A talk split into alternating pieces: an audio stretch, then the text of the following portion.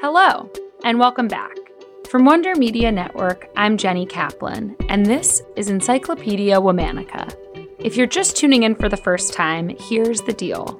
Every weekday, we're telling the story of a different woman from throughout history who you may not know about, but definitely should. Each month is themed, and this month we're talking about STEMinists women who did something extraordinary in the field of science, technology, engineering, or mathematics. Today's STEMinist was one of the first to discover that sex is determined by the configuration of chromosomes. Meet the one and only Nettie Stevens. Nettie's exact birth date is debated, but most believe she was born on July 7, 1861, in Cavendish, Vermont. She came from a middle class family that had called New England home for several generations. Nettie's father was a carpenter. Nettie's mother died when she was just two years old. Her father remarried, and the family moved to Westford, Massachusetts. Most women at that time didn't have a chance to pursue higher education. Nettie was lucky. She attended Westford Academy, where she excelled. Upon graduation, at the age of 19, Nettie became a teacher. But Nettie hadn't had her fill of higher education. After three terms, she enrolled at the Westfield Normal School, a college for teachers. After completing her teacher's course, Nettie went back to teaching in order to save up to attend more years of school. She decided she wanted to be a scientist and was determined to make it happen. When she was 35 years old, Nettie enrolled at Leland Stanford University, now known just as Stanford.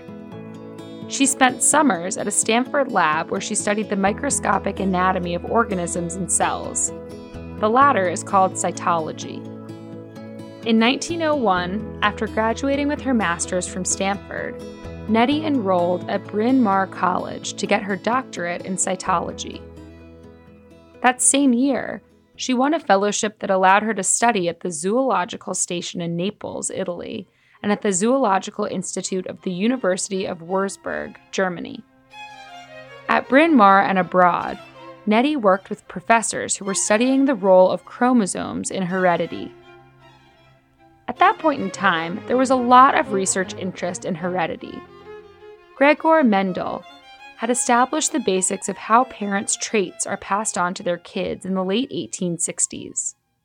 Subsequent cytologists had deciphered that offspring receive half of their chromosomes from each parent, but no one had really figured out how those chromosomes affect physical traits.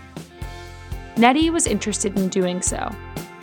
She received her PhD from Bryn Mawr and was invited to stay there to complete postdoctoral research. Her research culminated in the discovery that an offspring's sex is determined by the chromosomes it inherits from its parents.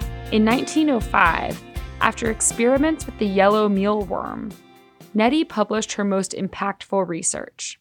She identified that there are large chromosomes and small chromosomes. Females have all large chromosomes, whereas males also have small chromosomes. Today, we refer to this as females having XX sex chromosomes and males having XY sex chromosomes.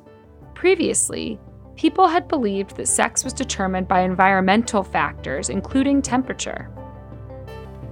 Nettie's conclusions were the first time that chromosomes were linked to a physical characteristic.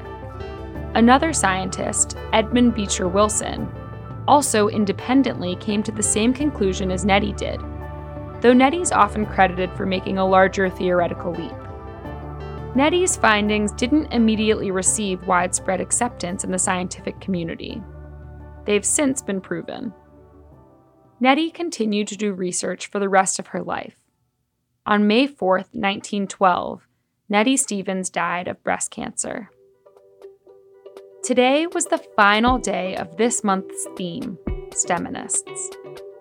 It was such a pleasure to highlight the stories of these incredible women who changed the world with their research and discoveries.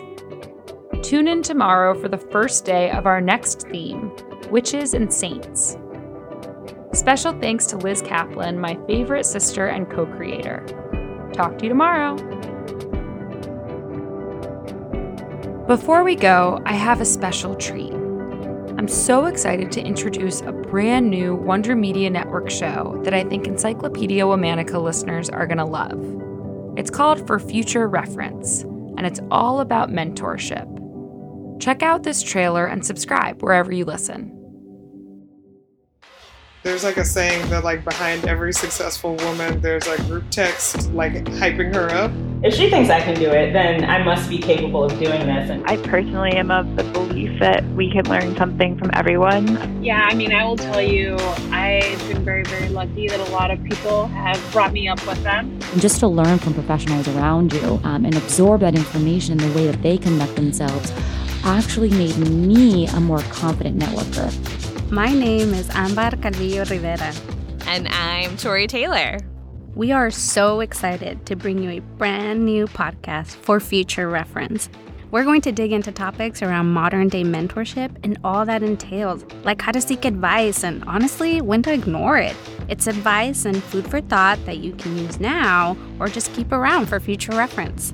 Both of us have been working nonstop on political campaigns, nonprofits, and other spaces for years, and we've realized all the help we've needed throughout our career mm. and our lives. Mm-hmm.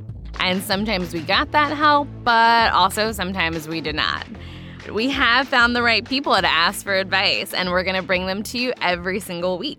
Because imposter syndrome is real, work burnout is legit and then sometimes, on top of all of that, you're the only person at the table that looks like you. And at the end of the day, this is all a hustle. We're all working long hours, trying to figure out how to see and keep our friends, make our partners happy, take care of our families, make ourselves happy, call our moms.